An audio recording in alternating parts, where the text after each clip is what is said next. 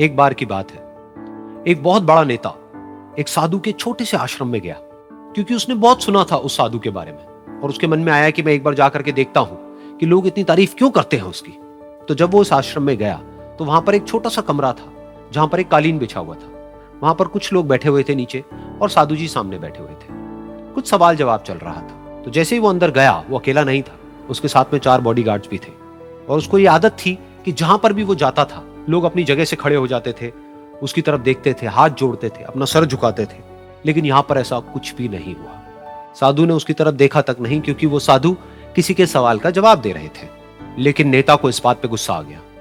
नेता को लगा कि ये मेरी बेइज्जती है। तो उस नेता ने साधु की बात को बीच में ही काटते हुए थोड़ा गुस्से से कहा, मैं आपसे कुछ कहना चाहता हूँ। साधु ने उसकी तरफ़ देखा और बोले, आप थोड़ी देर रुकिए, पहले मैं इनके सवाल का जवाब दे लूँ, उसके बाद में मैं आपसे बात करूँगा। तब तक अगर आप चाहें तो आप बैठ सकते हैं। बस साधु का इतना कहने की देर थी। नेता का चेहरा गुस्से से लाल हो गया और फिर उसने अपना सारा गुस्सा उस साधु के ऊपर निकाल दिया। अभी तक वो नेता बहुत ही तमीज से बात कर रहा था, यानी कि आप आप कह करके बात कर रहा था, अब वो तू तड़ाक पे उतर आया। नेता ने उस साधु को कहा, तुझे पता भी है मैं कौन हूँ और तू किससे बात कर रहा है?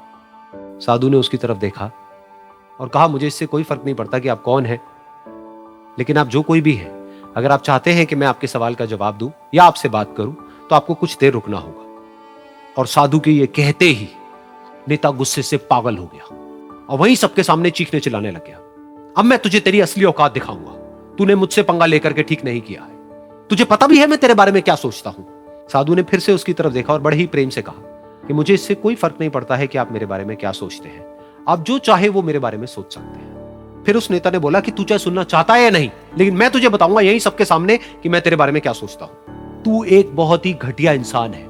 तू कोई साधु नहीं है, तू एक ढोंगी है, पाखंडी है, और यहाँ पर जितने भी लोग बैठे हैं, उन सबको बेवकूफ़ बना रहा है। तेरा बस एक ही मकसद है कि इन लोगों की जेब में जितना भी पैसा है, वो सब तेरे पास में आ जाए। तू अपने फ़ायदे के लिए इन लोगों का इस्तेमाल कर रहा है। और अब मैं तुझे नहीं छोड़ने वाला। तेरा पर्दाफाश करके रहूँगा पूरी दुनिया के सामने। लेकिन उसके इतना बोलने के बाद भी उस साधु के चेहरे पर हल्की सी मुस्कान बनी ही रही। ये देखकर वो और तिल मिला गया। और उसने कहा, अब बहुत हुआ, अब मैं यहाँ एक मिनट भी नहीं रुकने वाला।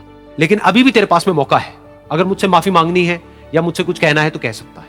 इतना सब होने के बाद भी साधु बिल्कुल शांत था और उनके चेहरे पर एक मुस्कान थी। उन्होंने अपनी आँखें बंद कर ली। फिर साधु ने अपनी आँखें खोली, हाथ जोड़े और कहा कि मुझे आपसे कोई गिला शिकवा नहीं है। मेरे मन में आपके लिए कोई भी गलत ख्याल नहीं है।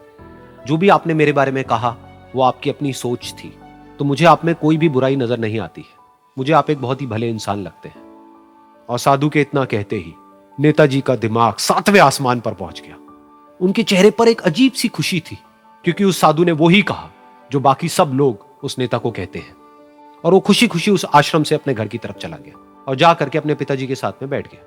उसके पिताजी की आँखें बंद थी और वो ध्यान में थे। पूरी ज़िंदगी उन्होंने सिर्फ़ लोगों की सेवा करी और बदले में कुछ भी एक्सपेक्ट नहीं किया। तो थोड़ी देर बाद जब उन्होंने अपनी आँखें खोली और देखा अपने बेटे को अपने साथ बैठे हुए। तो उनके बेटे के चेहरे पर आज एक अजीब सी खुशी थी, जो आज से पहले उन्होंने कभी नहीं देखी थी। फिर उसने एक एक करके सब कुछ बताया कि आज क्या हुआ, किस तरह से वो आश्रम गया, वहाँ पर क्या हुआ, उसने क्या कहा, उन्होंने क्या कहा। तो जब इसके पिताजी ने पूरी बात सुनी तो थोड़ा सा मुस्कुराए और अपने बेटे को देख करके बोले कि उन्होंने तुम्हारी तारीफ़ नहीं करी है, क्योंकि उन्होंने वो नहीं कहा कि जो तुम हो, उन्होंने वो कहा कि जो वो खुद है। और तुमने जो भी कुछ उनको कहा, वो वो नहीं कहा कि जो वो है, बल्कि तुमने वो कहा जो तुम खुद। यही बात वेदों में भी कही गई है। यथा दृष्टि, तथा सृष्टि। ये दुनिया तुम्हें वैसी नहीं दिखती है जैसी कि ये दुनिया है। ये दुनिया तुम्हें वैसी दिखती है जैसे तुम खुद हो। जिसकी नज़र जैसी है, उसके लिए ये दुनिया वैसी ही है। तो अगर तुम अपनी दुनिया को बदलना चाहते हो तो उसका सिर्फ़ एक तरीका है, अपनी नज़र को बदलो। Thank you.